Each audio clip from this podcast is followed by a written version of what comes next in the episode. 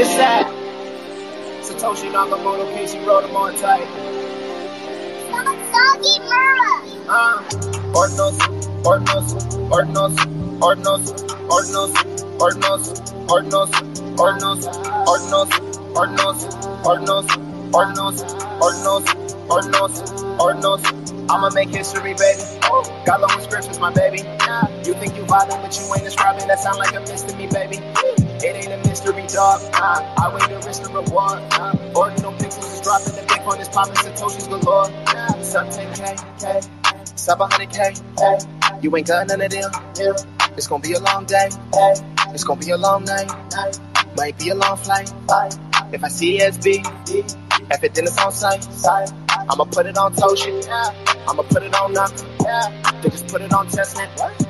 We gon' put it on block. Yeah, yeah, we doing it proper. Shout out to you. Shout out to everyone that's grabbing ordinals on their computer. Road to a million. Uh, yeah.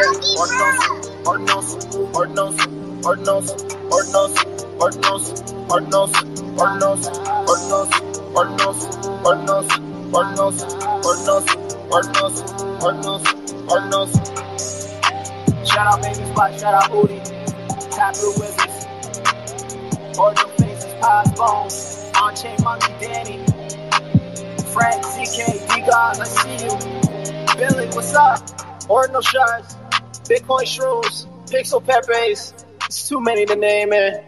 I'm out. Yeah. Good morning, Ordinalers. That's right. You're here at the Ordinal Show. I'm Trevor.btc, managing partner at Stacks Ventures and CEO of Ninja Alerts. I'm here with my co-host Jan, builder at Xverse and host of the Builders Podcast, as well as the king of NFT Sparta himself, Leonidas, the man whose name is synonymous with NFT history, Twitter Spaces host, and NFT history wiki creator. We're here to talk about Bitcoin ordinals with some of the smartest people in the space. We host this show Monday mornings at 10:30 a.m. Eastern and Wednesday nights at 6:30 p.m. Eastern to hit all the time zones and spread the good word about this new movement of art, culture, media, trading tools, and new kinds of digital assets being built on Bitcoin Layer 1. Ordinals what? For those of you just tuning in for the first time, ordinals and inscriptions are a new kind of on-chain, non-fungible token first created on Bitcoin. An ordinal is just a piece of Bitcoin, a Satoshi that's had a file inscribed to it. Literally, the media is uploaded and stored on the Bitcoin blockchain. These ordinals are fractions of Bitcoins and work just like Bitcoins. They don't require any smart contracts like you need on Ethereum. They're simple, elegant, and powerful. But more important than this technology is the cultural change that we're seeing on Bitcoin. Developers are pouring in and innovation is accelerating. And that's what we're here to talk about. With that, let's introduce our guests. Of course, we have Adam McBride, co founder and CEO of Emblem Vault. We've got Patrick Stanley, CEO of One BTC, Billy Resty, creator of Ordinal Shards. We've got Dogfather, a buff of historical NFTs who's been on the show before. We've got Danny Deasy, the creator of Astral Babes, as well as the first person to create that client side minting and inscribing. We've got Rare Scrilla here, a musician and one of the OG counterparty Bitcoin NFT community members. We've got Albert Liang, the CEO of the Bitcoin Startup Lab. We've got Charlie Spears, a Bitcoin accelerationist and part of the Ordinals open source project team.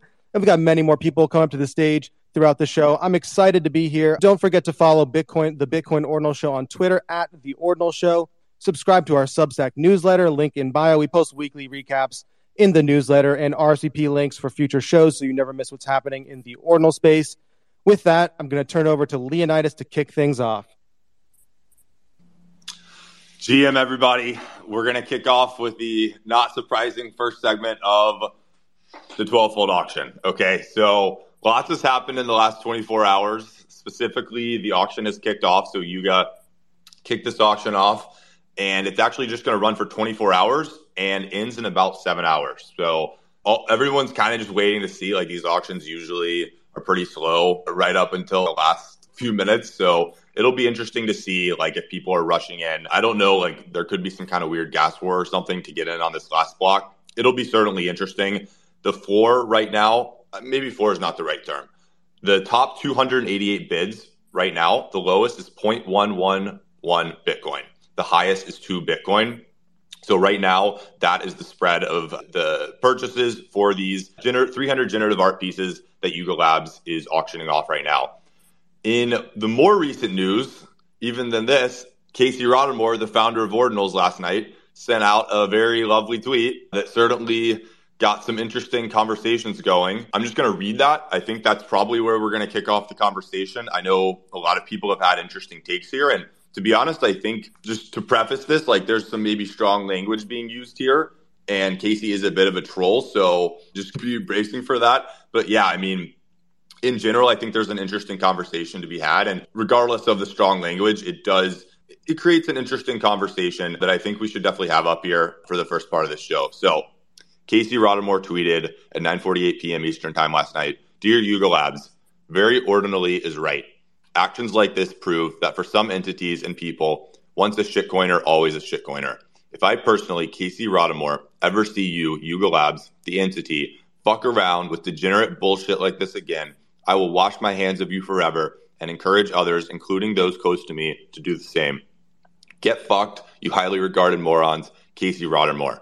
And this was a quote tweet of a tweet by Ordinally saying, Yuga is establishing really bad precedent running an auction like this. They are taking custody of bidders' Bitcoin with a promise to send back unsuccessful bids.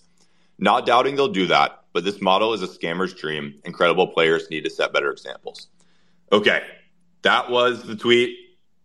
Uh, anybody have a hot take? Doge Father, I haven't heard from you about this. What are your thoughts here? Yeah, my thoughts completely unrelated to the trust thing and the like. I'm a finance professional and just looking at the auction mechanism, I was really surprised because typically you have something we call in the finance world like a book building auction where you don't take the market clearing price, which is which would add which would be the 0.11 BTC at the moment, but you would even take a lower price of and oversubscribe the whole thing just in order to have a nice secondary market development. What you guys doing is not even taking the market clearing price. No, they take all the bits, even up to 2 BTC, and extract the whole value. And this is a big difference because whether you charge the people 0.11 BTC or you extract everything, so even the 2 BTC at the top, this is just a big difference, right? So that was very surprising to me on top of the poor website and uh, not being trustworthy and all what was already mentioned.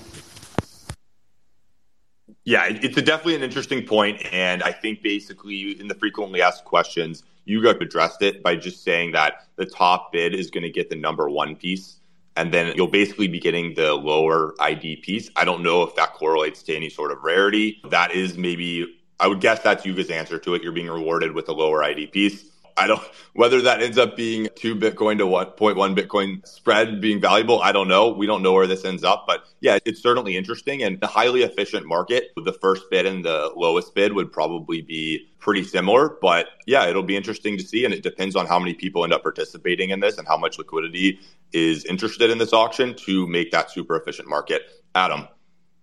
Yeah, it's funny. I, I don't think any of us disagree with with the idea behind Casey's sentiment. I think a lot of his even tweeted out like, "Hey, maybe this is like a better. There are obviously better ways to do this than a trust me, bro method, right?" So I don't think any of us are in disagreement with Casey, but I do feel like Casey is in this position of leadership right now, and he needs to really get maybe a little bit away from this just complete trolling aspect. I mean, obviously, it's bringing him a lot of interest and, keeping the interest level high for his account and stuff like that, which, like, I get it. I understand that as well. And maybe he's a super genius. And a year from now, everybody will be like, wow, he really worked this to the hilt and was able to grow his personal brand around it. But at the same time, I think the discussion can happen without just the pure trolling nature of the way he's doing it. Just at that sort of at that sort of level, which look, he's the leader of ordinals, whether he likes it or not.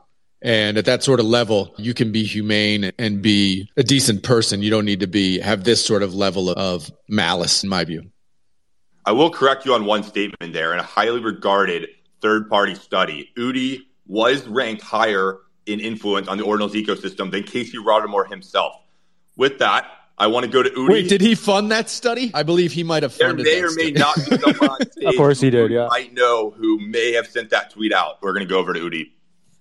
Yeah, so I didn't like the tweet. No, I wouldn't use words like malice and whatever. I don't look. I don't personally know Casey. I don't. I don't know where this is coming from. Maybe there's background we don't know. And I think also just from my personal experience, I can tell you when a Twitter account grows from being small to suddenly having a lot of eyes on it, you, it takes a while to adjust and understand how people perceive the things you say differently. So I wouldn't, I don't think there's any like bad intention here. I'm, but also, I that's not how I would handle this. Yeah, there's there is this there's this this issue of, of having this leadership position where you want to set the tone and you want to clarify the values that are important to you and you want to help set a path for the way things go.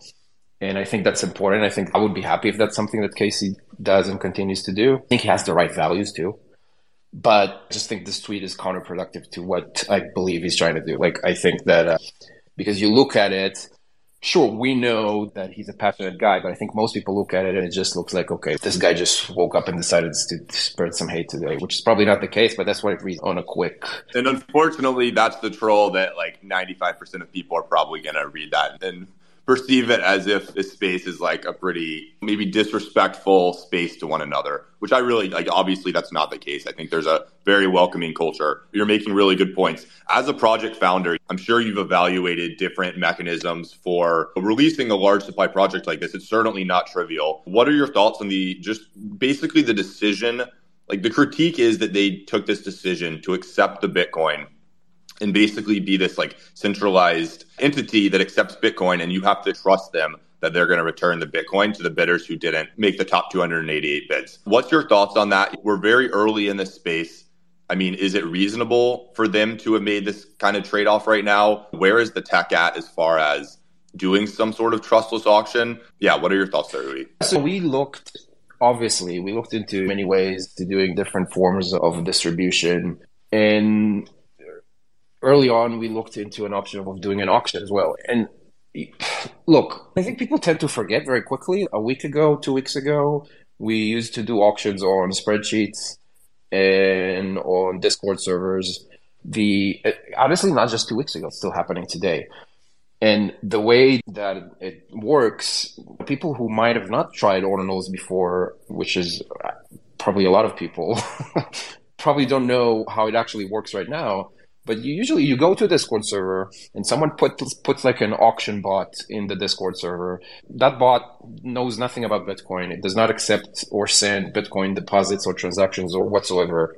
You've got people who just click the button to say, I want to bid a higher price.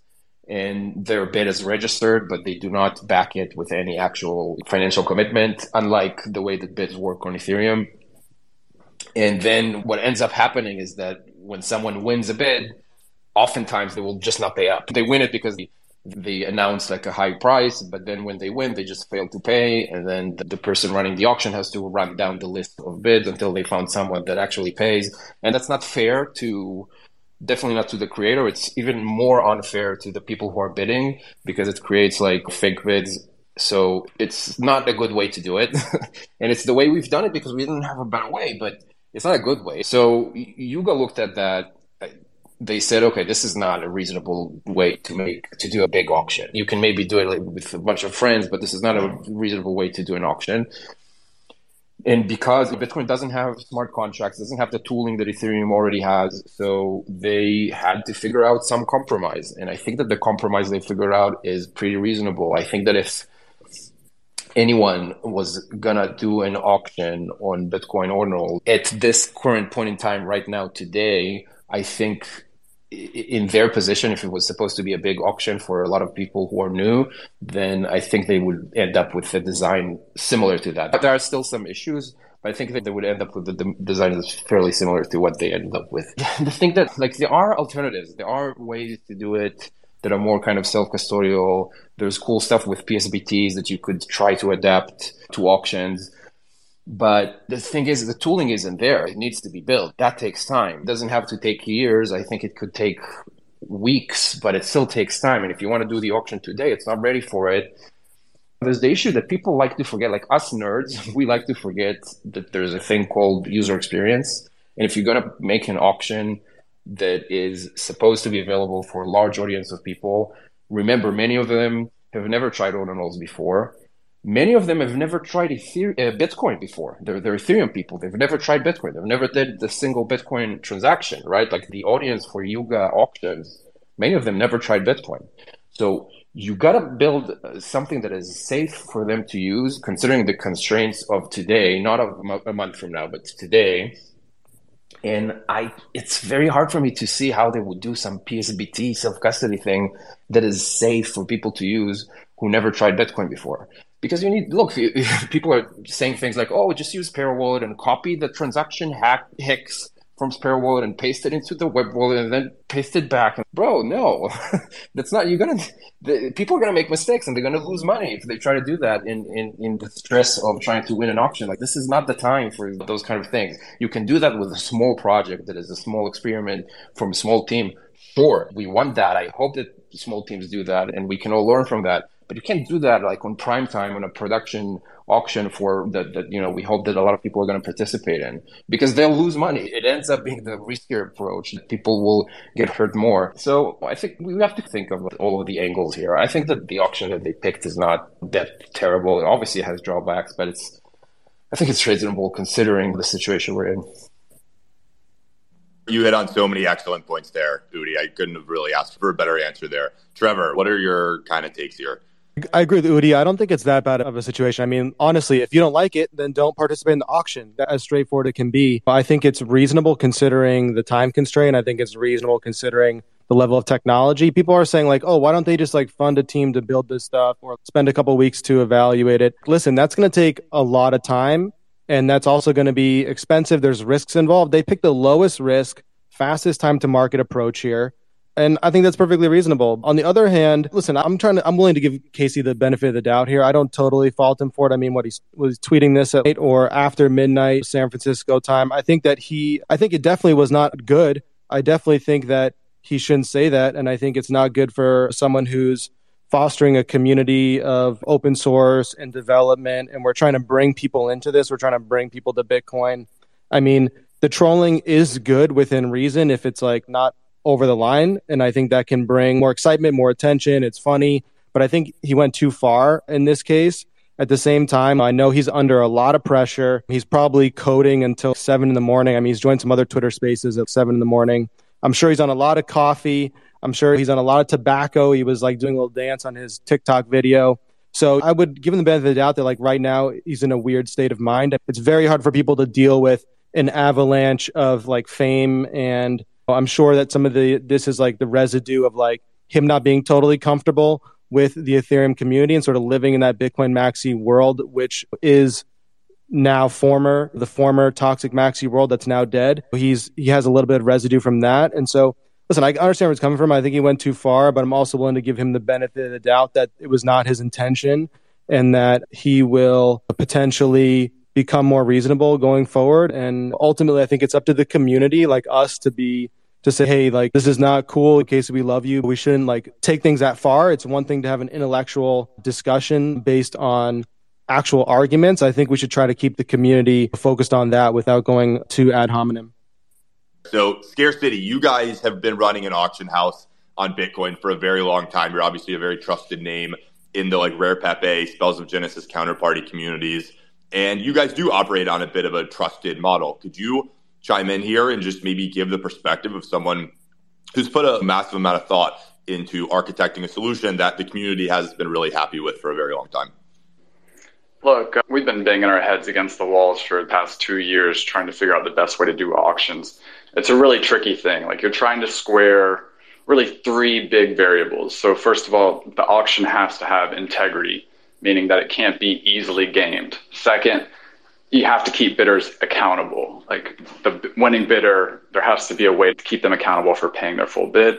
And as Udi mentioned, user experience is really important too. You have to bring as many bidders to the auction as possible in order to have efficient price discovery. So this is really hard in any environment. And honestly, I don't think it's been solved in the Ethereum ecosystem either. There's a lot of ways to spoof high bids in these Ethereum auctions, you're sending on chain transactions for each bid, which in Ethereum can be really expensive, which is a terrible user experience, especially if you don't win the auction.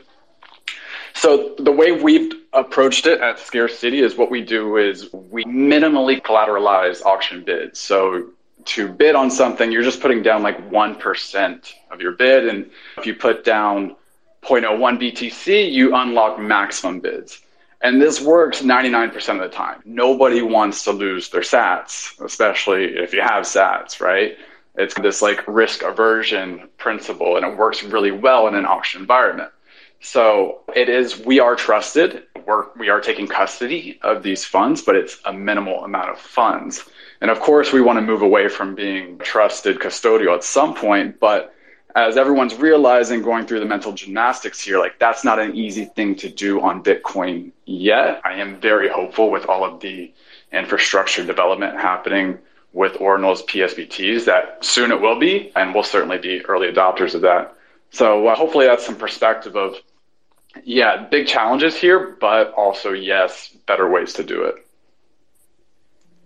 Yeah, your perspective here is really solid. And yeah, I mean, this is what you're describing is the solution that a lot of solutions end up taking, a lot of products end up taking, which is we're going to start out maybe a bit more centralized, build something that people actually want to use, and then move towards the decentralized, go down a path towards decentralization as the technology gets developed and we're able to do that rather than just jumping straight to something crazy that maybe results in a long time of not actually having a product out there and I think it's easy to forget that two or three weeks ago, we were all just in spreadsheet sheets and then these like amazing marketplaces and wallets and this whole ecosystem popped up. So now the expectations have changed and apparently we're expecting when a creator decides to drop, they have to architect an auction solution as well that's trustless. So yeah, I mean, these are, I think it's good to hold high standard.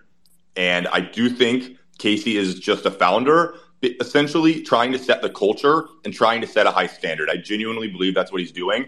And I just, I think he likes to have fun. He's 100% doing it in a trolling manner. I can assure you that. I don't think he like actually hates Yuga or something like that. I think he just genuinely loves to troll when he makes his points. It certainly gets people talking, obviously. So yeah, really, really solid perspective there. Billy. And that's why I feel like every day we get to know Casey a little bit better and that's why he was not ranked number one on my influencer list. He wears his heart on his sleeve. He's very emotional. He is number one on my troll list, but you love him, hate him. I think he's good for the space. You could tell he really cares and he wants to do things right and he wants to start fundamentally the best layer to build on, which is the Bitcoin ethos. So I will take the polarizing viewpoint and maybe speak for some people who aren't here, but it's absolutely unacceptable to s- start a precedent that others may copy where you're essentially taking people's money with the promise to return. That could work for Yuga, but setting that precedent, I think, can be dangerous. And it's probably driving a lot of Bitcoiners crazy that you are literally trusting someone to send your money back. And obviously, we've been doing tons of over the counter stuff, trust me, bro, and discords. And that's what we have. And what I would say to those devs who are really attacking this hard, build something, help them, build it, and they will come. And I think it's all about trending in the right direction, trending towards these trustless marketplaces, these wallets. We can debate this till the cows come home, but really, that's what's available right now. That's what they used. I think it works for Yuga. They've literally done nothing but build value and return value to their holders. So yeah, I think Casey, he's a troublemaker. I love it. He is a hardcore Bitcoiner. I've heard him call Stacks a shitcoin. So he does have some pretty out there views. And like someone was saying the other night, and I believe he is the creator of the Ordinal theory and protocol. The space has moved past him in a way. Love you, Casey. Keep building. I think there's going to be a lot of amazing stuff built. I'm excited to hear what people are dropping this week because every week we have a banger. So I'm here for it. My whole thing is like just it's like the timing around it. Like in my this is just my take here, but I would have liked it if maybe a few days ago when the announcement was made of how this auction is going to happen, I would have liked Casey to do it. Maybe like voice his opinion then, just sure. because it's like once the auction started, it's too late, right? It's literally over. So I don't know, like the, it, it totally overshadowed like the artists of the drop put up this awesome thread. They're doing some really like thoughtful stuff around inscribing on specific sats, and you can just tell there's a lot of thought put into it. And this kind of thing just like overshadows that, and it like puts a damper on the auction. And obviously, there's nothing that can be done. I don't know, like the precedent, in my opinion, would have been to tweet, hey, like Yuga Labs, I would love to advise you on this and maybe tweet that out two weeks ago. But he was already dunking on Yuga Labs in tweets then. So it's I don't know. It's like you you have to open a line of communication if you want if you really wanted Yuga Labs to do a trustless swap, and may, maybe he did communicate. I don't know, but certainly a tweet saying, "Hey, I would love to advise on some interesting new tech that's coming out that could potentially be helpful for this drop." Rather than just like tweeting out, I think he tweeted out "bend the knee" in all caps. Like again, hilarious. It's funny. I retweeted it but it's like, I just don't know if that's the most productive way. Like open warfare on Twitter, again, highly entertaining. It probably got us more people listening to the space today. I'm not sure if that is the optimal way to communicate in like a just let's get shit done the way we want to perspective. I am part of the Ordinals project team. I'm just one person and I don't speak for everybody, but I will say, I do think there was a lot of speculation about what does Casey mean? Does he did he or did he not mean this? I think I could probably say that I think he actually does mean a lot of that. And I think he's speaking from the heart. Contextualize, guys. Like, if you're up on the space, we're all like terminally online, degenerate people. And that's not just how everyone works. Some people, Casey in particular, tend to go offline for the weekend. And so we anticipate people to have timely, totally cognizant responses, having considered every single possible tweet out there. And I think that the Ordinals team, if you looked at, I would point everybody to the kind of principles they posted last week, identifying kind of the spirit of the open source project. And they and I endorse this, this statement very principled. I think it's been 40 days and this kind of zeitgeist of anti-Bitcoin maximalism or specifically anti-toxic Bitcoin maximalism has gone pretty far and a lot of people have imparted a lot of things on top of it saying, oh, we're going to do away with it. I, for one, am glad that we're bringing some fresh perspectives, but I will say that a lot of the core principles of Bitcoin need to be remembered. And one of those is extreme adherence to principled and trustlessness. So I think I think this story's not over yet. We'll see a lot of more comments. Remember that there's a lot of voices and I would just encourage everyone to to just this is a 40 day old ecosystem I think personally, I had tweeted one of my first takes on Yuga was I was confused and curious about their specific auction process. Mine was specifically about the timing of it, and I was a little bit confused. Yuga announced like seven days ago, right? So it would have been trivial, I think, to go, wait a little bit longer, be a little more patient, and perhaps demonstrate by example building out some tooling. I'm certain Yuga has plenty of dollars to deploy towards helping build out the ecosystem you make some great points there. I'll just give a slight counterpoint, then hand it to Udi. It's not even a counterpoint, really. It's more of a counterpoint to Casey. It's from everything that I've seen from Yuga up until this point. Like they could still fuck it up or something, but up until this point, like they decided, hey, we're going to do this auction on Bitcoin. We're going to denominate in Bitcoin. They wanted to do it, I believe, the best way that they felt they could. And there's basically this kind of slight critique that you can make here. And some people would think it's a very large critique but basically the fact that they're custodying the Bitcoin before sending it back. I'm just comparing that to easily they could have probably made like 10x more money dropping 300 vouchers on OpenSea, like on Ethereum. And they chose to go this route. And to be honest, there is just a lot less liquidity on the Bitcoin side in the Ordinals ecosystem. So, like, I'm just giving my personal perspective as someone who's going to bid on these later today. It's they're basically rewarding people who have gone through the hoops of setting up these wallets and understanding all this stuff. A lot of people are not going to go through that. And Casey flooding this, it's fine. Okay, the auction goes for less and I'll get these cheaper. So I don't know. Like, that's just my take here. Like, I, I really do think Yuga is trying to do the right thing and has the best intentions. And the tech just wasn't mature enough to do some. Basically, the largest drop is also going to be the one to tr- test out the most, I don't know, untested tech in the whole ordinal space right now. So, Udi, go for it.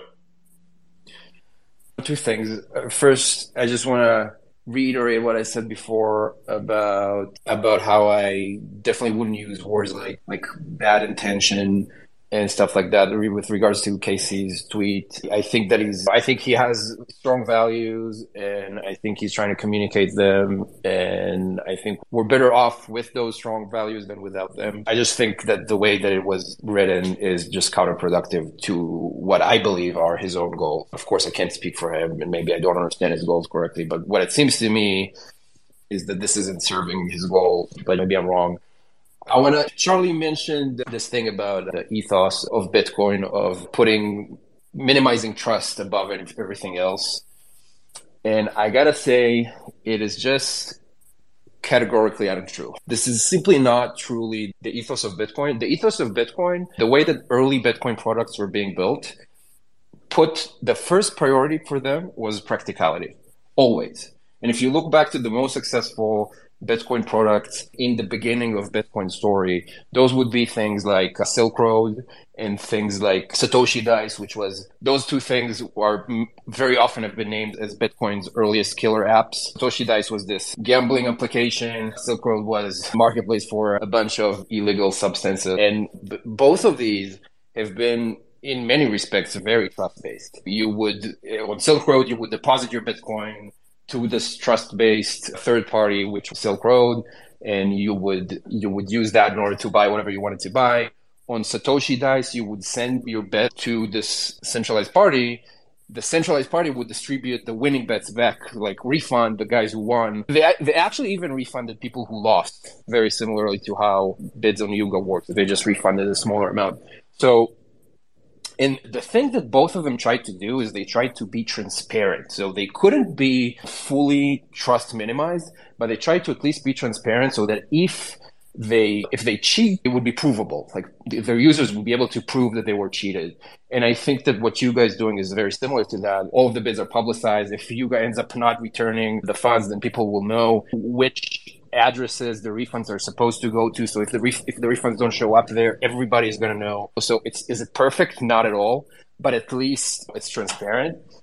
And it is. Do think that over time, it will be possible to make it better. Absolutely, but to say that the, the spirit of Bitcoin is to never do anything until it is perfectly decentralized, no, absolutely not. If that was the spirit of Bitcoin, we would not be here. Bitcoin would not exist. And because the first release of Bitcoin was not perfect, and the 10 releases later were not perfect either. And the first biggest products that made Bitcoin put it on the map were not perfect. And even when they stopped existing, their, their final state was far from perfect. So if we try to be those perfectionists who do not support any kind of anything until it's fully decentralized and fully self-custodial, we are simply not going to have any type of ecosystem. We have to do those first steps that are not great in order to eventually get the steps that, to the you know state that we want to see. We have to. There's no other way to do it. It is not possible to start from a perfect state. So I think this is the problem that I have with the message that, that, that Casey put out there because it really reads like, hey guys, if you're not going to do it perfect, just don't do it. Just go fuck off. And that's a terrible message to send. It's a really terrible message to send. I would just say that I agree with Udi here that that culture that doesn't like culture is not fixed. Like we are here deciding what the future culture of Bitcoin is going to be, and the culture of Bitcoin is decided by the users and the people who run nodes, the people who pay fees. But just forget about people who have a toxic, bad attitude, just move past it. For the people who like work for Yuga, are involved in Yuga, etc. I think the majority of the people listening are probably on your side. They can see like the point that this is a trusted system. That's up for people to decide how they want to do it. They don't have to participate. But I think like we all here welcome Yuga to be a part of this. We welcome the members of Yuga to be a part of this. We're grateful that they are participating in it. And ultimately, I don't think it's like going to negatively affect Yuga at all, to be honest with you. I think that the people who were not going to participate in this auction are not going to participate in anyway. For me, it's like I'm now like excited I can bid. If there is any negative impact, like then the literally it's the opportunity for everybody who wants to bid for those people that are going to be moved and sort of like foolish enough not to participate because of this is a Yuga has shown it time and time again with the Dookie Dash and things like that that there's demand for their assets and that people who value what Yuga's doing are going to participate. So I think that in general, the culture is being decided now, and it's going back to, like Udi said, a time of practicality, a time of welcoming other people. I applaud Yuga for doing this and we welcome them. And I hope that they will realize that the ordinal space is much bigger than any one person and that the future of this is open source and decentralized and we can decide what the culture is going forward. It's bigger than any one person and bigger than any one company. It's, yeah, it's a very decentralized ecosystem of many different participants. And ultimately, I think that is what creates the most healthy environment. I keep coming back to this the jobs in the Wozniak, you need both of them. Bitcoin has had a lot of Wozniaks for a really long time here. And like the point Udi was making was that it's easy as a developer to say, oh, this is really easy. Theoretically, you just do this. It's so super easy to run a full node, yada. And the reality is you're a super intelligent, like technical person who's got many years of experience in this stuff. And 99.999% of people on earth do not have that. And that's where the jobs comes in and partners with the Wozniak creates a product, packages all this amazing tech stuff into a product that actually relates to people in the real world and solves problems for them.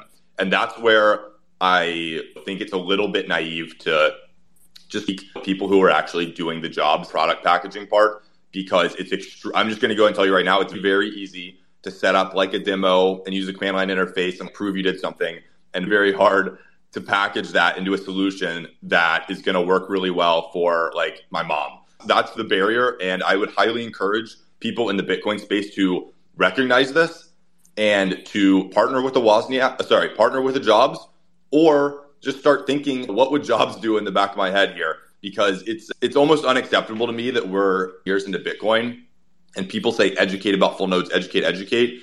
And like, where is, is there a single startup that's my goal is to make it easy for people to run full nodes? And I got $2 million of investment and I have six engineers and all we're doing is talking to users and trying to make it as easy as possible to run full nodes. And here's our website and you click two buttons and now you're running a full node.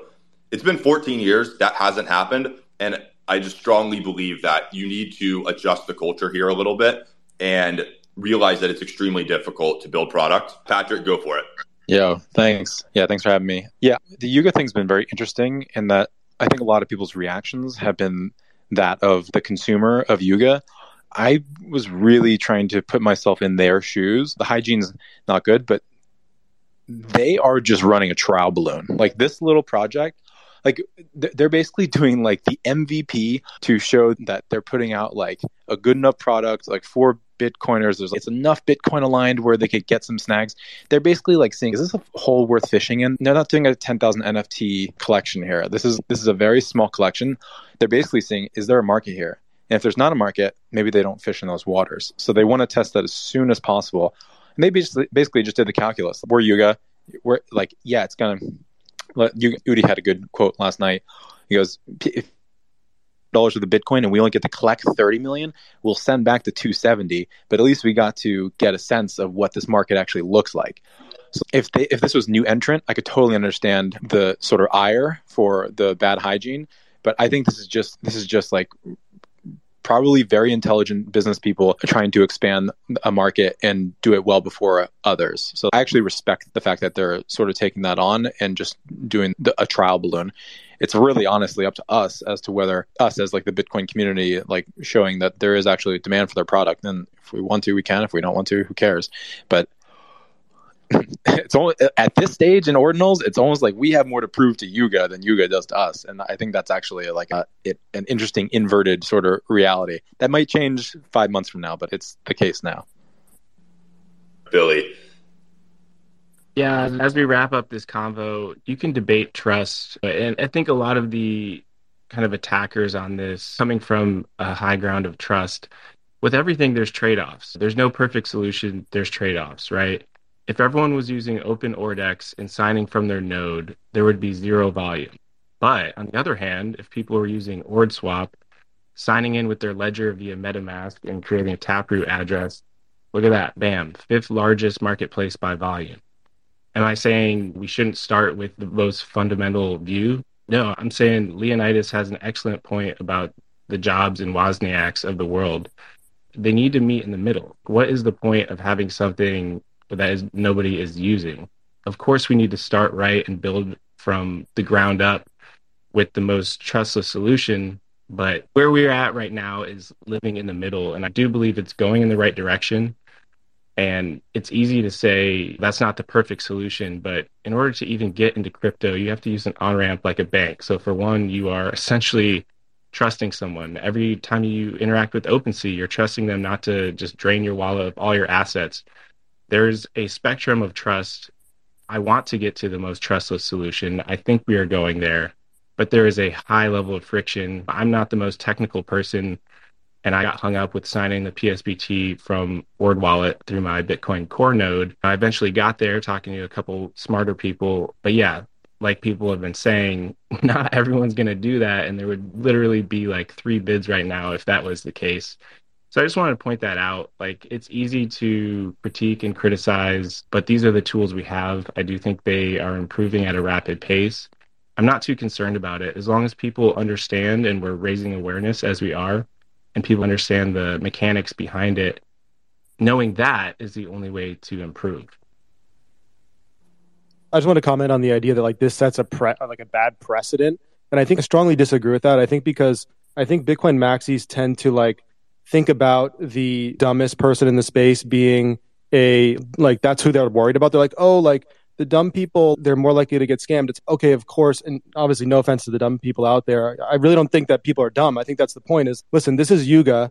Okay, this is not a random team here. And if you try to do the same thing where I'm going to send you Bitcoin, you're going to tell me you're going to send it back, and you're not Yuga, I'm just not going to participate. People are smarter than I think a lot of Bitcoin maxis give them credit for. And the irony is that if like people are so dumb that they can't like openly evaluate what is a scam and what is not for themselves, then like why are the tools so difficult to use? It's like misaligned here on like where we need to be helping people who are unsophisticated. We need to be helping people who are unsophisticated, like in the UX department, and not on like protecting them from scams. Like the whole point of like the leading edge of technology is that mostly smart people are attracted to be here. Like mostly smart people who think that they have a higher level of expertise or skill are playing in this arena because it is so difficult to use today. And so I think that optimizing for protecting people who don't know any better, like people, give people more credit, give people more credit that they're not going to participate like in some in sending someone randomly coin as Raktoshi here joked, look them look their PFP in the eyes and tell me that you can just trust them. Well, there's a lot of smart people in this space, and I agree with talking about it and being concerned about it. But I also think that you need to give people more credit for not being dumb wanted to touch a little bit on like the actual mechanics of this auction or any auction. Right now, we can do like trustlessly do reverse reverse Dutch auctions. But let's be honest, I love Dennis and I love what he's been working on. Reverse Dutch auctions suck. They don't really give you price discovery. You're just throwing it out there. I don't know. For a good example, the first, I guess, the second ordinal ever ever inscribed is up for 100 Bitcoin. Rajendal put that up there, maybe as a joke or whatever, but still, it's up there for 100 Bitcoin. But that doesn't give you any price discovery. You don't know if anybody's going to pay that. There's he just made a guess and threw out like maybe it's a hundred, but we don't know. It could have been a thousand. What's the what is what is the price that the market is willing to pay for one of these things? Reverse Dutch auction doesn't give you that at all. You pretty much just have to start at the top and then hopefully you were right and nobody hits your first you know nobody hits your first your first quote or your first ask i guess so that's one but there is a way like uh, there is a way to do trustless traditional auctions it is technically possible it's just the tooling is not there yet okay Sai, do you want to chime in? We're going to start with the really easy, low hanging fruit, like good things, because those are important, right? They targeted 300, which shows that they understand that inscriptions are not contracts on ETH, where you can drop a 10,000 like it's nothing. Here, they really demonstrated an understanding of the economics of it. So I think that at the very least, they have good advisors in that capacity, right? So that's the core of this is I think they tried. Where the complaints are coming in stem from a lot of us think they didn't try as much as they could have. So to break down the auction itself, you have a tell or a terms of sales that includes caveats. Hey, if the gas prices are too high, we're going to keep your sats and contribute them towards a charity. In their terms of sales, the fee to return your sats will be taken from that pool, right? The problem with this is imagine we have 100,000 people who make a bid, right? And we only accept 288 of those. What are gas fee or fees going to look like on the block where they try to refund 80,000 people? Are we going to see people who put in a 1 million sat bid get wiped out? Or are we going to see people getting back significantly less than they're expecting? There's these little concerns where it feels like they got advice or guidance from somebody who knew the economic side. They decided not to challenge the technological side, which I think is a flaw, but we'll get into that separately. But then they just have oddball things in there. Like their terms of sales expressly forbid anybody in a sanctioned area from owning these. I don't know if any of you use Bitcoin, like all of us in here do. That's not feasible. You can't be like, hey, you're not allowed to own a specific sat. So you just you have a lot of oddities like that demonstrate that they on one side got good positive guidance, and then on the other side just really didn't understand the space they were coming into. Nick, were you going to say something? Yeah, the mechanics obviously it does leave itself open to a DOS vector, but you do have if you're DOSing the the auction, you end up paying. I mean, you're paying your own fees, so it's not doesn't really impact anything. And then of course the return ends up pay your own fee there as well. So yes, I mean, you cer- certainly possible, but and then of course the point you mentioned about sanctioned countries, like that's a that's like a weird area where the regulatory environment of the world doesn't really match up with this decentralized protocol that we're working on but it is something that's necessary. Like pretty much every like commercial business in the US has similar language. And of course we know that it's very hard to do. Like Luxor we're a mining pool. We pay out all the time to different addresses.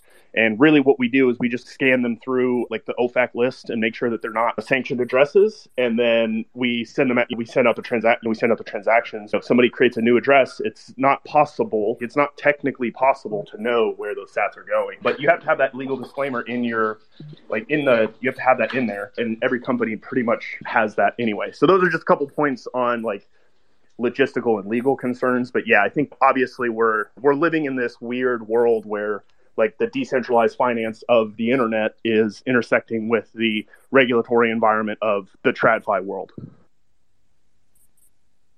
Absolutely. I do agree with you that the language is necessary, but I thought it was odd that they continued on to state that you're not allowed to own them because stating they're not allowed to participate in the auction, not allowed to have a OFAC receive address, both of those would make sense. But the continuation where they specifically state you cannot own them is just awkward in a Bitcoin world, right? Other than that, I fully agree. I understand the need for legal protections in this type of situation. It just doesn't feel like they fully understood the Bitcoin space. And there's nothing wrong with that. They're a company who's literally taking their first baby steps into the space. I mean, again, for me, like the idea that this sets a precedent, I don't know, maybe. I mean, really though, if you are someone with not a brand that, that people trust, I don't think they're going to send you like Bitcoin not knowing you. And I think there's a contradiction in the idea that people are not smart enough to like evaluate the decision that's upfront that they have to send Bitcoin to somebody's wallet here they're not smart enough to evaluate if that's a risk they want to take. At the same time, they are smart enough to literally install a Bitcoin node and command line tool and to differentiate between different wallets that offer PSBTs or don't offer them, or even know that a, P, a PSBT auction is better. I just see a contradiction between these two ideas that people are not smart enough to evaluate their own financial risk that they're willing to take, but not, but they're not smart enough to do that, but they are smart enough to be able to deal with the technical complexity that involves in being involved in this space? I picked up on two separate pieces here. First of all, the assessment of risk. I think we, most of us would agree, Yuga's not going to run away with anybody's money. That's a given, right? We'd all be incredibly shocked if they did. The problem with that is you are teaching users that this is an acceptable way to do things, and it only takes one bad actor in the future sneaking through for it to be a problem. However, you go back to the other side of things where you mentioned, hey, running a full node isn't easy. I believe Nick said the tooling's not there yet. I believe would be the direct quote from a moment ago. Both of those are completely true statements. And that's a flaw on our end, not on Yuga's end. Like, yeah, I fully agree with Post when he says yeah, this could have been done better. We could have used PSBTs. We could have used time locks. Actually, I believe I'm the one who said time locks. There's ways to structure this that we could have done better. But is it Yuga's fault for stepping in and going, wow, there's no tooling, we're going to run a auction? Or is it partially our fault as well for going, hey, we're going to get distracted building things that don't directly help companies come in and do it the right way? I don't see anyone at fault for anything. I'm happy that this auction is happening. I'm happy it's happening in the way that it is. If we went back seven days in time to before this auction was announced, and someone had asked me, "Hey, you have two options. Either Yuga doesn't do an ordinal project, or they do it, but the auction is going to be custodial." I would not think twice. I would be, hell yeah, do it now. Like, why are you waiting a week? Do it tomorrow. This is what we need. This is what we want. This is what all of us should want. And I'm, I could not be happier that this is happening in the exact way that it is happening. And the, we could say, oh, but if only they inscribed it before, they could have used PSBTs or they could have used whatever. It seems like there's a reason why they didn't inscribe it before, right? I think after the auction, it will become obvious why they didn't inscribe it before. They're trying to do a specific thing. They're not trying to do another thing. they're trying to do the thing that they're trying to do. And it's true that other people can do other things, and I'm happy that other people are going to do other things. But we want all of the that spectrum. We want to see all of those attempts. We want to see all of those experiments let's see how it plays out. Maybe it will be worth it that it wasn't inscribed before. Maybe people will be like, you know what, this is actually cool. I don't know. let's wait and see. We don't have to participate. We don't have to bid. That's fine. But I'm very happy that it's happening. Very happy that it's happening. I will just note that the uh, as of right now, the Bitcoin Ordinal Show is the new number one Ordinal related Twitter Spaces as of right now, and so let's go, baby. As, as I said, we are deciding the culture. The people are deciding the culture that we want to have going forward. And I would say that I think overwhelmingly what I've heard today, at least, is that people welcome what Yuga is doing in the space. And there are some feedbacks, but nobody thinks that Yuga is like the devil or Satan or should immediately F off and leave. Like we want Yuga and we want more people building in the space. We welcome everybody. And today is the beginning. Today is the opening chapter. And I think that our next topic will definitely talk about how we're not even at the, the end of the opening credits here for where this space is going to be going in the future and how many people from all walks of life are going to be able to come in here and participate in what the future culture of Bitcoin is going to be. Love it. I think that very few people are going to condemn Yuga. It's more, and I mean, Udi disagrees with me on this, but I think it's more a reflection of where we're at with our tech they did the best they could with what we had available right that moment. Yeah, you'll get people like Post that will say, hey, they could have invested in a company that's building out PSBT wallet integration.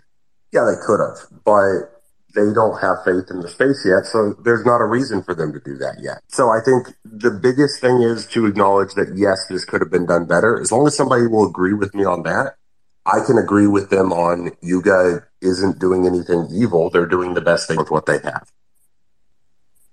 We do have Wob on the stage. I'm curious as a founder who kind of was navigating this similar sort of thing a few weeks ago. What are your thoughts on that? Are the critiques valid? I'm just trying to get somebody who's been in these shoes to share their perspective.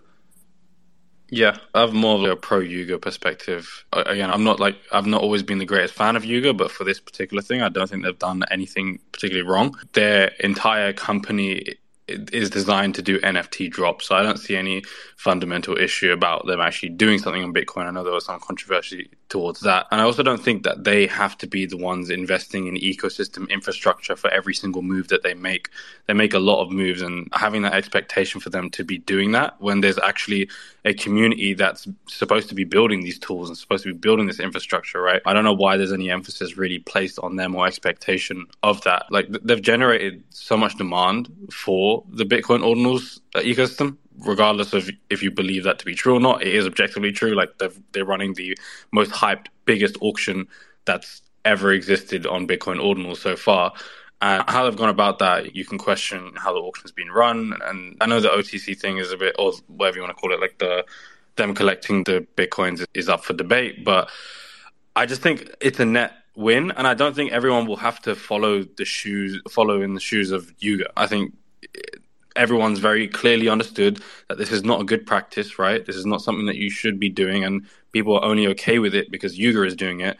And from Yuga's lens, like you have to understand that they needed to move fast and they wanted to get in early to really establish their name and get a presence here. And that's okay. The tools weren't ready for them. We ran into similar issues where there wasn't enough tooling for what we wanted to do, so we had to switch. So I don't think there's any issues on Yuga's front. I just think done a big thing for the ecosystem that people aren't giving them credit for. Of course, they're going to be incentivized by cash and they're doing it mostly for profit. There's so many ETH founders that I've seen that were hesitant to even look at Bitcoin because no one else had made a move. And now you've got Yuga validating it. Yeah, they haven't done the best practices, but now people have seen, okay, if I do something in Bitcoin, people aren't going to call me a cash grabber or a scammer or a grifter. And I think that is more important than the small like issues and flaws with their auction system or how they're handling that. We also don't know if they're going to use the particular way they're collecting the bitcoins for some sort of functionality within their art drop. I think some people are saying that they may inscribe to like the user's bit satoshis or something. So we don't actually know. So I think it's it's very hard to critique right now. And I think if you're just looking at it from a net benefit or net angle, right? They've done a really big deal here, and I, I don't think they've necessarily got enough credit. It's the number one crypto leader, like in the NFT industry, doing an experimental art drop on Bitcoin ordinals, which is an incredibly new technology. I, I don't know what more you could really expect. Well, I mean, on Casey's side of things, he's very principled in that he's not willing to accept less than trustlessness. And from that viewpoint, I can understand it. Maybe there's a softer way to phrase things. We can get into that separately, but Casey's going to do the way he wants to approach it. With that in mind, I agree with Wob for the most part that they came into the space, they brought a product that people will want, and that has an immense amount of value for those who want to be involved in speculative acquisition of NFT slash art assets on chains. With that in mind, I do think that they could have gained more value and we could have gained more out of it if it was delayed even a couple weeks. The tooling would be further along. We as a community would potentially be more developed and be ready to handle that level of focus suddenly being on a specific or a single specific project. You can say they could wait a few weeks, but there's no guarantee when the technology will come out. Like it's very hard to gauge when the specific systems that they would need would come into play, and they can't necessarily hedge entirely on that. I want to jump in here and just say I think everyone's had great takes, and that's been a engaging conversation. I want to take a step back and just acknowledge Yuga is welcome in this space. I think this move is absolutely huge. I think it's just important to focus on the positives here. And uh, we have Frank here, and I just want to get his take on being owned by Casey on Twitter this morning. I mean, I got the ratio. Technically speaking, I did the quote tweet. I got the ratio, but no, I mean, look, dude, I think that Casey's a fucking weird guy. I'm not gonna hold back on that. I just think that, like, he's done such a good job on this protocol thing, but I just hope that he can't nuke it. And that's all that I tweeted yesterday was like, hey, maybe you should just make clear, dude, it's really cool that you have opinions. Just make clear, like, your opinions aren't to affect, I guess, like, the thing that everyone likes with ordinals. But uh, I'm not, dude. It's just another day in the simulation that is crypto Twitter. You got this guy dancing on with his fucking feet for like a four minute video and then flicking off the camera. I mean, yeah, what else do you expect from the guy that made like Bitcoin NFTs, I guess? I think it's hard to have a public figure behind any kind of movement. And like Udi tweeted with Vitalik kind of saying, I don't like NFTs. That's not what it's meant for. You can't really control that. And back to Trevor's point, the culture is going to do what it's going to do. The free market is going to do what it's going to do. I like that the auction is just that. It's an auction. It's not a fixed price like people might accuse it of a cash grab. They're literally letting the free market decide the value. And I think that's pretty cool. Yeah, agreed. I just, as someone looking to maybe collect a few of these, the fact that there wasn't some giant jumping through hoops of this person to get on whitelist or this sort of thing. I mean, there's only 300 pieces. It would have been like very difficult to do this any way other than an auction or a Dutch auction or reverse Dutch auction or something. So I'm just happy they did an auction. And I mean, again, just I think we're all in agreement. It would have been nice if they did it trustlessly. It's just the tech. I mean, I think Sai said it well. Like we have to take some responsibility as a space just to if we do want creators to do something we need to hand them, like hold their hand right it's really hard to expect a company that i mean they're really good at building ip they're really good at creating these like really interesting projects and releasing them curating these communities And I'm sure they didn't have a Bitcoin team until a couple weeks ago. So it's you. I just I have to cut them some slack. It's like I the expectations just can't be like sky high with the Bitcoin ordinals tech for literally anything right now. We've had wallets for a few weeks, a few marketplaces for a few weeks. You just can't you can't be expecting the moon in the first month. That's my thought. Trevor and then Sai and Frank. Yeah, I would just say that I think Yuga's definitely getting the better part of this exchange because I mean we've been talking about it on Twitter Spaces for almost going on five or six hours now, and I think people have been talking about it last night on Twitter Space. I went to sleep. I heard there were a bunch of Twitter Spaces people talking about it. And so it does, it feels bad that Casey said these things and the way he went about it. Casey also tweeted like Stacks is a shit coin or an affinity scam. And I've talked to Casey directly and he's said that that's his opinion. And I also, he's also said that nobody needs his permission to be in the Ordinals ecosystem. So he has said that point blank that this is a decentralized ecosystem. Nobody needs his permission and he doesn't expect to gatekeep anybody other than maybe making his opinions known very clearly. So I don't expect like Casey to go further than just expressing his uh, trolling in a maybe over extreme way.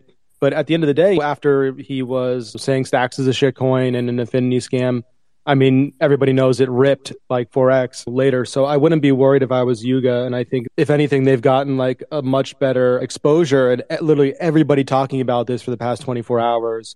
So there's like the good and the bad. And maybe that was even Casey's move. Who knows? Maybe he intentionally did this because he wanted to create drama to keep Ordinals at the front of the attention. But I do hope that in, in the future that uh, maybe tone it down just a little bit. I wanted to respond to what Billy said. I know you're arguing in proxy for Udi, so I won't attribute those stances to you. To claim that Yuga has had more impact on this space than even just the people in here, if we discard everybody outside the space right now, is at most negligent. And I'll explain the logic behind that. We just had Leonidas say, we have to cut them some slack. You can't both be at the cutting edge of making the space better and those who are in the space who are making it better. Like Leonidas himself has been a massive influencer in building this space, both as a community, like we what we just flipped a major Bitcoin space. And that's not by accident. That's Trevor and Leo building a community of people here. The tech, Yuga may have brought a product, and I commend them for that, but you can't claim that they've done more for the space than Orin has. So to say that they are somehow the thing that's built this space and they've contributed the most is at best a fallacious argument and at worst undermines the value that people have actually built, many of whom are in this space right now. Yeah, and I'll quickly say, you know, what everyone has built in this space over the past four weeks and Casey tinkering with this as far as five months, six months plus back yeah, not to belittle that. There's been so much value, and I I prioritize that over this. I think Udi would just say it is what it is. Love them, hate them. They are bringing a lot of attention to the space, and I think that's going to give us all opportunity to build and get people going in the right direction. There's people in the Unordinals Discord that are helping eight members get set up with Xverse, and I think that's just a really great intersection between maybe the ETH NFT world and the Bitcoin ordinal world. And yeah, of course, it's not to say to belittle the value being built from, let's say, us here in the space. It's been tremendous. And I think we're invaluable. It just is what it is. So they're one of the largest players in Web3 and they're shining a light. Ultimately, it's a net, it's better than no large company joining the space. And I think people are learning a lot from this auction and just about ordinals in general, which I think is great. Appreciate that, Billy. Yeah, I mean, look, at the end of the day, I don't like these comparisons at all by any side, to be honest, of who has contributed more. It's just a little bit of a silly like argument to have. Ultimately, Yuga plays a very different role in this ecosystem than I would or Trevor would or something. So it's just very different things to compare. And the reality is just Yuga is has a massive amount of influence and is at scale. And I guess like maybe the counterpoint I would say if to to a Bitcoiner who maybe doesn't could care less about the art or this sort of thing, basically it's more just the validation that a very large brand would basically see value here. Like ultimately, I think the legacy of that of this drop is that Yuga came in early and took a swing at the bat here and validated this protocol before there's people like Frank and Wab did this as well, by the way. Just it's not just Yuga, but it's hard to put your company's brand name on the line and do something like this. And I think that's the legacy of this is that they were early here basically and did this and did make the attempt. And ultimately the ripple effects of that are that other artists will come in, other brands will come in, and venture capitalists are probably more likely to fund the builders in this space that maybe Sai and other Bitcoiners do really care about these teams building the wallets in the marketplaces. So ultimately, I genuinely just do believe it's a net good for the space, even if you don't like the NFT kind of drop aspect. But again, th- these are very valid points. And I think the silver lining here is that like we're having a conversation around trustlessness and that's becoming part of the culture. So if we do want to thank Casey for anything other than creating ordinals, it would be that he is principled and has values. I think we all just disagree for the most part about his communication style. So I want to say, Frank, I would love to hear your take here. And then I think it's Brad, then Trevor. Yeah, I think it's all the controversy is just good. It's good for the protocol. It's good for the growth. The engagement's good. So yeah, I feel like this would have been probably more quiet if Casey didn't spaz out on the timeline. I just yeah, happy, glad that he did. yeah, Brad.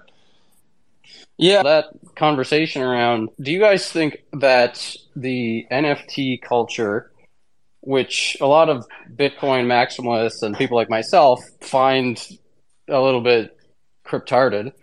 Do you think that's going to affect Bitcoin culture more so? Or do you think that Bitcoin, sort of long term thinking, Bitcoin is the unit of account, this is, we're here to fix money.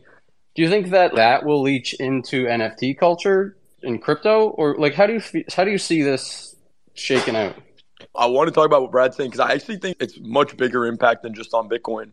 So I think that what's cool right now, what's happening you're seeing digital assets, digital goods being priced in Bitcoin.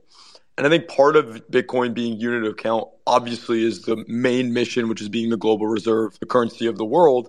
And I think we're on track for that. I think that's obviously most smart people agree is going to take a long time.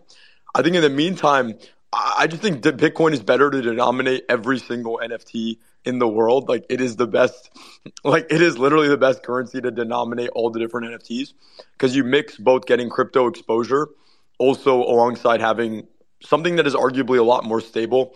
And I mean, it's just a bigger number, right? So just, oh, it's just one Bitcoin, like that unit bias could lead to some bags going up as well for the more degen people in the audience. But yeah, I mean, overall, I think that this is a step towards the right direction of Bitcoin being used to denominate not just things on Bitcoin, but also just all digital assets and things on the internet as well, which I mean, even if you're the most hardcore Bitcoin maxi, you have to agree that is something that is good for the future of Bitcoin. If you don't like the current implementation, that's fine.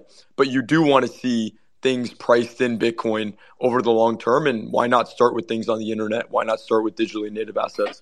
I totally agree with you there. And just curious of your thoughts, though, on the culture comment. What do you think is going to happen there? Because right now, there's, I don't know if you guys see it or not because you're in the space, but like looking outside into the NFT culture, there's, it's even on the Bitcoin NFT stuff, it's not as bad. Like the counterparty people, you never hear counterparty people talking about like making 10x's or at least you don't often hear like the utility value the community vibes. It seems like there's a lot of like cult building happening in the nft space. And i wonder if that's going to be reduced. I love this question brad because i here's my crazy out there thesis but i think you'll see it happen in 2023 i think swan is going to launch their own ordinals. I think that all these other like big Bitcoin companies are going to launch ordinal projects because it's a no brainer and it's a good way to just rally your internal base in your community. And maybe they nobody will ever sell it, and it's just something that they get to, to Dude, hold. they're doing it now, except it's not ordinals; it's Nostr badges. People are creating Nostr badges, Bitcoiners. It's like soulbound tokens almost on on Nostr. So this yeah, is I love it. Point. I think that the primitive Brad that is actually so good for the culture. And honestly, man, I'm I don't think the rest of the NFT space is ready to see Bitcoin like maxis and that community activate because it's an incredibly strong community. And you give them like a symbol or a digital like way to represent their identity, they're gonna go fucking spaz on it, bro. They're gonna there's gonna be scoreboards for people that dunk on the most shit coiners. Whatever like the Bitcoin maxi culture is gonna get excited about. I, Are I, you on Nostr yet, Frank? Dude, I need to get on there. No, You got to go check it out because they're already doing that shit. It's pretty funny. Yeah, I'm gonna get on there. I think this weekend. I'm pretty pumped. Uh, I got my. I'm not at the house where I have my node, so I'm gotta. I gotta get a fucking another Raspberry Pi. I'm waiting for it. Oh, you don't need a node for Nostr. You can just download Alby. Oh, Dad. Or oh, any- see, any- when I'm in a Bitcoin Maxi space, they just they're like, "Yo, you need the full node." You know how it is. So okay, that's good to hear. I'll look it up. Thank you. Actually, if you have an iPhone, just download Damus on the App Store. It's just a, an app on the App Store. Yeah, I think Nostr might actually be the future, to be honest. It's been around for a long time, but I just finally created my private and pub key, and it's pretty exciting. You don't need a blockchain necessarily for Web3 to actually connect with people with the social network. So I'm super excited about that. And Brad, super appreciate the question. I think it's super valid. For me, being a Bitcoiner since 2015 and also being an artist, I moved. Bitcoin has always been my bank, and Ether was like my spending account. And just dropping art, there were more opportunities on Ethereum at the time and more development, frankly. So it's been exciting to come home for me. And I think I don't mind the cultures mixing, but we can't pretend that people didn't come to Bitcoin for number go up technology. A lot of it is speculative, but my hope is to get people over to Bitcoin. 30% of our community have burned their ETH claim passes for ordinal shards and they've received the ordinal. So that's pretty exciting. And my hope is to onboard more people to Bitcoin and then over time get them excited about sound money and kind of all the macro implications that maybe we all love. And that's my goal. And I think it's not a bad thing to mix the cultures up and just have something exciting on Bitcoin for once. I would just say on on Brad's comment, I don't know why you framed it in a mutually exclusive way, Bitcoin culture versus ordinal culture. I think that the what, whatever it is, like ordinals is probably rewriting the culture because it's in getting a lot of more people to come in. Like the more Bitcoin grows, the more. Sorry, Trevor, gonna- I meant NFT culture, like from other blockchains, like the current NFT culture of building your community and having this sort of like cultiness and like here's the utility and like all that vibe stuff. Is that going to affect, like, how's that going to merge up like with Bitcoin culture? it's just a weird. So uh, I, I spend so much of time thinking about this because I actually think that Bitcoin Maxi, like that group, and like I mentioned earlier, I used to work at Swan, close to the guys at Fold, a lot of these different Bitcoin companies. It's so strong. If Bitcoin was an NFT project, it would also dominate as an NFT project. I mean, you can go to any city in the world and find like other Bitcoiners. You can they do all these meetups all the time. They're in spaces all day talking. There's all this content happening, and it's all about Bitcoin. I mean, this is something that NFT projects like dream about. I do think, man, like simple fucking level though, it's cool with Bitcoin because it's much harder to do like these scams where you promise a lot. Because with smart contracts, technically the limit is like infinity, right? But with Bitcoin, because it's so constrained, I think that you're going to have a harder time seeing people like do, oh, we're going to build this massive metaverse game, so we need to raise like a ton of money or whatever. So I think that the future of the culture of inscription is just based on the limitations of technology could actually just be very different from what we see in NFT culture. But again, like it's just the I think that there's just missing that one inflection point. If Maxis like figure this stuff out, they're gonna be so good at it. They're gonna drop bangers. I, I really think so. It's gonna be really powerful. All right, we're gonna check back at New Year's, Frank. I can't wait. Swan's gonna have one for sure, no doubt, bro. I feel, yeah, you're either gonna be really right on that one or really wrong. I don't think there's much of an in between there. That's Yes. why they're not saying anything though, Leo. Like they're none of them are like really tweeting about it. Like none of them are really like going after it because they know they don't want to get dragged out that tweet that they had from back in the day where they're shitting on it. I'm shocked at how few poor Bitcoin maxis are like. If this was something on Ether or whatever, it, dude, they would talk about it ad nauseum. How many people are retweeting the Gary Gensler article over and over again of Bitcoin is the only thing, it's not a security. Nobody's out here doing the same with I mean, some people are, but very few people are doing it with ordinals. It's just something interesting to watch, bro. I think they're gonna drop some ordinals. We will see. Sai, go for it. Yeah, rapid fire responses for Frank, Brad, and Billy here. Frank, as for building leaderboards, I am building one for Teleburns currently. Should potentially be live at the end of the week, is the goal currently. Because, you know, the best way to poke the bear and shake the hornet's nest is encourage people to burn ETH NFTs, right? I love Um, it. I love it, sir. Let's fucking go. Also, tooling to make it easier to do your own teleburns. Currently, you have to compile a pull request. Yeah, we're going to try to make that a little bit easier so we can get people going that direction. Billy, as for Nostr, I believe as you were talking about, there is actually a proof of concept ordinals integration for Nostr already. Full relays are running it. Definitely recommend checking it out. And then Brad, you brought up both culture and numbers go up.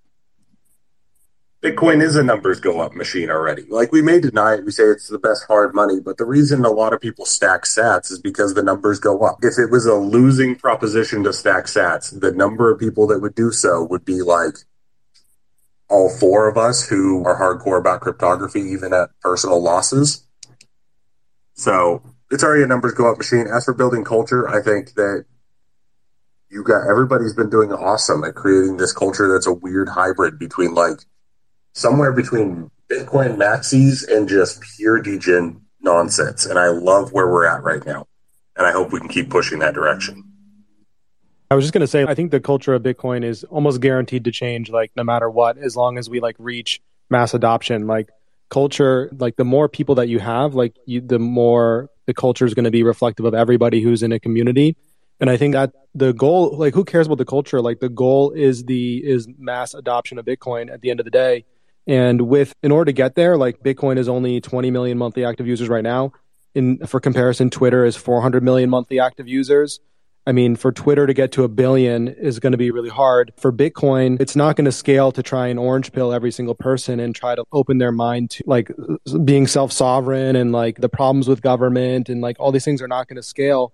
What's really going to scale is number one, UX, user experience. If you look at any startup after product market fit, they literally spend 10,000 hours just on user experience, going over sign up flows and removing friction from using a product. There's a lot of friction still in the Bitcoin space, running nodes, et cetera. Like we have to improve the UX. And then secondly, new use cases. If you look at the innovation adoption life cycle, like all of the academic literature on how innovative products grow, they have to have multiple product market fits. You have in you have basically an upward trend graph, like an S curve, where it accelerates and then it matures and growth sort of goes down. And then what happens is a new use case and product market fit is unlocked, and you see the adoption spike up again and start to grow again. And so things like ordinals, things like the sovereign rollups that we're talking about with Mustafa up here and Celestia, these new use cases are we're going to create that next S curve for Bitcoin where adoption goes through the roof. And that's how we're going to get to a billion users. It's not going to be by only having one use case. Frank said the fact that this Bitcoin can now be used to buy digital goods with the price being done in Bitcoin is going to increase coin adoption. It's going to be more things priced in Bitcoin going forward. And so the more use cases that we have, that growth is going to unlock. We have to go from 20 million to a billion. Okay, Twitter only has to go from 400 million to a billion. We have to go 50x just to get to Twitter level, and then we have to go to a billion. And the faster we do that, the better. And then Frank. Yeah, so I just wanted to touch on the bit about like NFT communities being cults and almost looking at this as this is like an Ethereum exclusive kind of thing. I don't believe it is, right? I think community and these in quotes cults come around when people just really care about something. And every community can be defined as a cult if you want to shape it that way. And I think ordinals themselves, even with the native builders, like these, once people have heavy conviction in these and they really care about these collections and these ordinals, you're going to see a similar sort of effect that's happened in the Ethereum community. And once the cream rises to the top, people are going to get very cultish about which are the best ordinals and, and defend their bags really heavily. And, you know, I think over time there's just going to be subsects and different cults for different people, right? And you can argue that belief in Bitcoin being like the global reserve is a cult as well, right? And I think Maxi should shouldn't be focusing on trying to shape these different cultures and these different communities and more so just focus on including education about Bitcoin into the onboarding UX for these new communities that start cropping up. So at least like the people who are building on Bitcoin have some education on what Bitcoin is about. And I think that's the most you can do. And you shouldn't be resistant to that sort of change or these new types of people entering the ecosystem because they will come. And to be honest, there's even stranger communities out there outside of NFT communities, to be honest. But yeah, that's all I wanted to say. Very solid points, Flab. Frank. My next wild thesis here. I think Michael Saylor will own the most expensive Bitcoin ordinals by the end of the year because I've been following Michael Saylor. He's the one that got me into crypto and, and Bitcoin in the first place. The first time about Bitcoin was like literally the day after they announced that they had bought it because I was like, oh, awesome, big fucking business guy. Got in. Little did I know the rabbit hole that I would go down after that. But no, I think if you look at him, dude, he's this man's buying like Bitcoin shit all the time. This guy has like a, I think he commissioned for a few hundred thousand dollars this massive thing that he has in the back of his all of his videos. It's like a time dial with Bitcoin on it or something like that. And so I'm like, dude, you tell me this guy's not gonna buy some Bitcoin collectibles? Of course he is. So I think again, a lot the culture is still forming today, but I would not be shocked if a lot of the biggest Bitcoin people end up wanting to own digitally native Bitcoin native assets on top of Bitcoin itself. And again, I don't think that it has to be what people worry that it is, which is like this scammy culture, which I think is a big part of NFTs today. Because I think that the focus will just be on the I think the focus will be on like just what it is, right? Which is inscribing, which is art, etc. And I think it's hard to see a project do well that's gonna promise too much. And typically it's the false promises that I think both maxis get upset about, but also NFT consumers get upset about. So I think it's gonna be a different market. Yeah, I, if we come back, I have a really interesting story about my girlfriend and what she inscribed on the blockchain because I think it's just pretty powerful. So my girlfriend, her mom passed away a few years ago, and she's super into crypto and all this stuff. So she's in this whole scene, and she heard about ordinals. And without me even there, she told me one day she inscribed a picture of her mom on the blockchain on, on Bitcoin because it would just be there forever. And I thought, damn, it's a very niche thing, but there's something that's really powerful. I think even to mainstream consumers about this idea of putting a file somewhere, putting an image somewhere that it's going to really genuinely last forever. And uh, man, I don't know. There's something that's there. It's not un, it's not discovered yet, but there's something that's powerful there that I don't think is going to go away. And I think Trevor's the one that explained it to me best back in the day. Like the Bitcoin block space being valuable is the genie is now out of the fucking bottle. 244 gigabytes a year. That's so tiny in the grand scheme of things. I think that people are going to constantly be bidding on the Bitcoin block space from now to the rest of time, regardless of ordinals, regardless of whatever happens with this fucking Yuga thing or whatever. The genie's out of the bottle. People want Bitcoin block space. That is fucking great for Bitcoin. You bring up a great point there because we often confuse the we conflate the inscription with the ordinal, and these are actually two different things. The ordinal for people listening who don't know, the ordinal is the ownership layer, the ownership token, and the inscription is a file that's being uploaded to Bitcoin to basically be stored as long as Bitcoin's running. And yeah, I agree. I think the really exciting stuff is going to come with the inscription aspect of that. And I've also, I'm not going to say who, but someone basically told me that they were on the rooftop in Brooklyn and watched 9 11 happen. And they have this picture of the plane the second plane hitting the towers, and they actually never shared it. And they decided to inscribe that onto Bitcoin just because they thought it was something that's important to basically put out there, and they felt like that was the appropriate medium to do it. And they're not selling it. They're not going to use like the ordinal aspect of it, right? It's not about financializing that or something. It's really about this is a powerful new database for our civilization. And I do agree. I think we're just kind of tapping into what it means to have an immutable database. Trevor, go for it. Yeah, I did invite Domo up here, who made an awesome Dune.xyz dashboard about the marketplaces and the volumes currently on ordinals. And so I want to give him just a chance to like share with us some of the data that he has been seeing about the marketplaces on ordinals. Thanks, Trevor. It was actually a funny story on how I decided to make this. Someone from a top five Ethereum marketplace DM'd me wondering if this was possible to track. And I looked into it and did a couple test transactions on the main marketplaces to try and replicate it and had some fun doing so. And I think what's the most interesting thing to me is how different each solution is doing it from the Emblem Vault method to each coin native platform's method. So had some fun tracking it there. I think the biggest thing for me, the most interesting thing outside of the actual marketplaces competing against each other is to see which blockchain wins out. Because right now, the volume is really split 50 50 between Bitcoin native marketplaces and then Ethereum marketplaces using Emblem technology. So I think that's going to be interesting to, to track. And then I think within the next day or so, we're going to see a Yuga God candle like we did with Other Side Meta on at least one of these marketplaces. So it'll really be see, interesting to see who wins out on the secondary marketplace there because I think one will will capture the dominant share of that volume.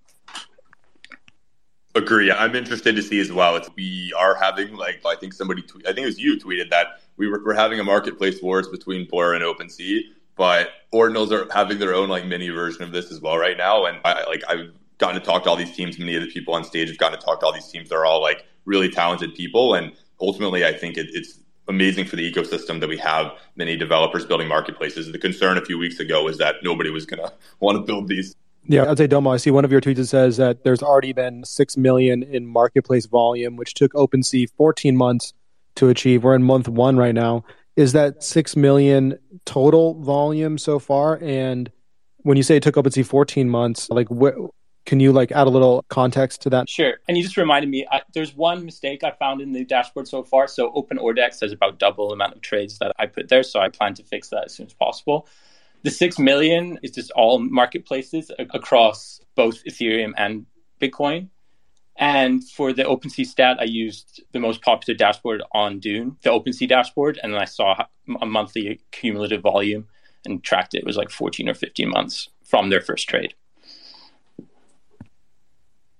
And for reference, that occurred like summer 2019. Oh, that's crazy. Awesome. Thank you for that context.